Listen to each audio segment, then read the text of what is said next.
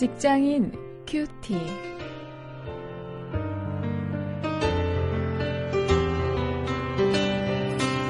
여러분 안녕하십니까? 오늘도 여러분과 말씀 나눌 원용일 목사입니다. 여러분 일터에서 일하다가 사람들이 나를 인신 공격을 해올 때 어, 그때 어떻게 대처하십니까? 오늘도 그런 인간관계 문제를 어, 느헤미야 6장 1절부터 9절까지의 말씀을 가지고 어, 함께 묵상해 보시겠습니다.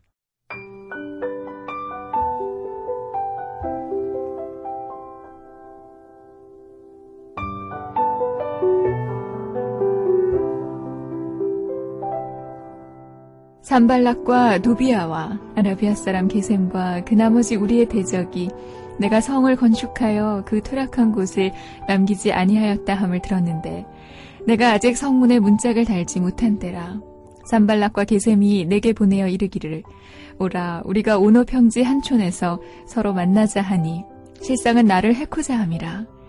내가 곧 저희에게 사자들을 보내어 이르기를 내가 이제 큰 역사를 하니 내려가지 못하겠노라. 어찌하여 역사를 떠나 정죄하게 하고 너희에게로 내려가겠느냐 하매 저희가 네 번이나 이같이 내게 보내되 나는 여전히 대답하였더니 산발랏이 다섯 번째는 그 종자의 손에 봉하지 않은 편지를 들려 내게 보냈었는데 그 글에 이르기를 이방 중에도 소문이 있고 가스무도 말하기를 내가 유다 사람들로 더불어 모반하려 하여 성을 건축한다 하나니 내가 그 말과 같이 왕이 되려 하는도다. 또 내가 선지자를 세워 예루살렘에서 너를 들어 선전하기를 유다의 왕이 있다 하게 하였으니 이 말이 왕에게 들릴지라 그런즉 너는 이제 오라 함께 의논하자 하였기로. 내가 보내어 저에게 이르기를 너희 말한 바 이런 일은 없는 일이여 내 마음에서 지어낸 것이라 하였나니. 이는 저희가 다 우리를 두렵게 하고자 하여 말하기를 저희 손이 피곤하여 역사를 정지하고 이루지 못하리라 함이라. 이제 내 손을 힘있게 하옵소서 하였노라.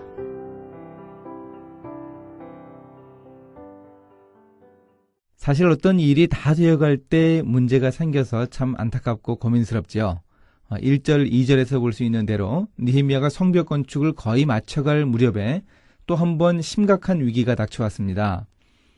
지금까지 그 성벽 건축을 반대하던 그 모든 그 반대자들이 대적들이 힘을 합했습니다. 그래서 이번에는 휴양지에서 만나자고 하면서 니헤미야를 회유하고 어, 기만해 왔습니다. 어, 이 당시는 이 성벽 건축이 거의 마무리되었고 이 성문에 문짝만 달면 되는 그런 상황이었거든요. 그렇게 일이 다 되어갈 때 또 문제가 아, 생기는 것입니다.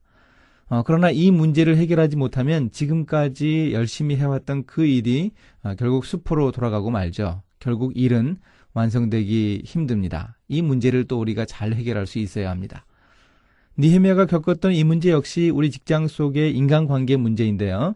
3절부터 9절 상반절까지 볼 수 있는 그 반대자들의 비난은 일종의 모함이고 또 유언 비어였습니다. 3절 4절에서 이 기만의 수법이 통하지 않았습니다. 휴양지로 오라. 그렇게 해서 만약 니헤미야가 오면 거기서 니헤미야를 해치기 위해서 어, 그 방법을 썼지만 그것이 통하지 않았습니다. 니헤미야가 가지 않았죠. 그러자 이제 반대자들은 유언 비어를 퍼뜨립니다. 어떤 것인가 하면 느헤미야가 모반을 꿈꾼다고 하는 그런 황당한 모함이었습니다. 그들은 봉함하지 않은 편지를 사람들을 통해서 느헤미야에게 전달했습니다. 이것은 무슨 뜻인가 하면 이것을 봉함하지 않았으니까 누구나 다 볼 수 있다. 그러니 이 소문이 이미 다 퍼졌으니까 어, 결국 느헤미야가 그들에게 와서 문제를 해결해야 한다 하는 뜻을 담고 있는 것입니다. 어, 이것을 통해서 느헤미야가 모반을 꿈꾼다고 하는 얘기를 하게 된 것이죠. 그 전형적인 그 반대자들의 인신공격 레퍼토리였습니다. 지금까지 니헤미야가 처음 이 예루살렘에 왔을 때부터 그들이 바로 이런 내용으로 공격했지요. 이런 공격, 이런 비난, 이런 모함에 대한 대처 방법은 무엇입니까? 느헤미야는 아예 그들을 상대하지 않았습니다. 느헤미야는 이렇게만 말했습니다. 8절에서 이야기합니다. 너의 말한 바 이런 일은 없는 일이요 내 마음에서 지어낸 것이라. 이렇게만 이야기하고 그들을 아예 상대하지 않았습니다. 그리고서 니헤미야는 무엇을 했습니까? 9절 하반절에서 우리가 볼 수 있는데 그런 아픔, 그런 고통을 하나님께 가지고 갔습니다. 이런 모함과 유언 비어에 대해서 상대를 하지 않는 것이 소극적인 대처 방법이라고 한다면 적극적인 대처 방법은 바로 이것입니다. 기도하는 것입니다. 니헤미야가 이번에는 어떻게 기도합니까? 이제 내 손을 힘있게 하옵소서 이렇게 기도했습니다. 이 기도를 쉽게 푼다면 이런 내용이었을 것입니다. 하나님, 헛된 기만 술책과 유언 비어 저들이 노리는 것이 모두 소용없게 해 주시기 원합니다. 그리고 제가 주의 일을 마칠 수 있는 힘을 주시옵소서 이런 내용으로 기도했을 것입니다. 반대자들이 나를 공격하고 어, 모함하고 어, 유언비어를 퍼뜨리면서 해코지하고자 할때 아, 우리에게 정말 아픔이 있죠. 고통스럽죠. 이게 보통 문제가 아닙니다. 말로만 쉽지 이 문제를 실제적으로 겪는 그 심정 여러분도 이 경험해 보시지 않았습니까? 그럴 때 그 문제를 어떻게 대처하는가? 아, 상대하지 않고 하나님께 그 문제를 가지고 가는 것. 이것이 바로 우리 크리스천 직장인들이 가진 이 적극적인 그 고통에 대한 대처 방법입니다. 이것 우리가 명심할 수 있으면 좋겠습니다. 이제 이 묵상한 말씀을 가지고 우리가 적용할 것을 한번 찾아봅니다. 한번 이 반대하는 이들로부터 내가 인신공격을 받았을 때 내가 어떻게 대처할 것인가 그 시나리오를 한번 작성해 보면 어떻습니까? 우리가 막상 어떤 상황이 닥칠 때는 제대로 생각하지 못하죠. 그래서 감정적으로 반응하기 쉬운데 우리가 가상의 상황을 설정해서 그 상황에 대해서 내가 어떻게 대처할 것인가 한번 차례대로 그 대처 방안을 적어 본다면 우리에게 좋은 공부가 될 것입니다. 또 아픔과 고통을 해결하기 위해서 주님께 기도할 기도의 내용도 한번 우리가 정리해 볼수 어, 있으면 좋겠습니다. 어, 느헤미야가 이렇게 기도하죠. 이제 내 손을 힘있게 하옵소서 이렇게 기도했는데 우리는 과연 이런 어려움이 있을 때 어떻게 기도할 것인가 한번 그 기도문을 한번 적어 보시기 바랍니다. 이제 함께 일투의 기도를 나누시겠습니다. 하나님 느헤미야가 어려운 문제가 있을 때마다 늘 기도했던 것처럼 저도 제 앞에 닥쳐 있는 문제 앞에 기도할 수 있게 해 주옵소서.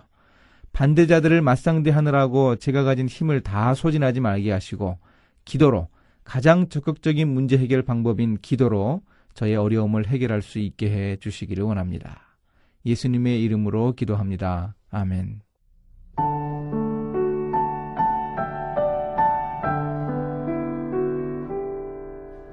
친구들이 한 방에 모여 이야기를 하다가 그 자리에 없는 한 친구에 대해 이야기를 했어요.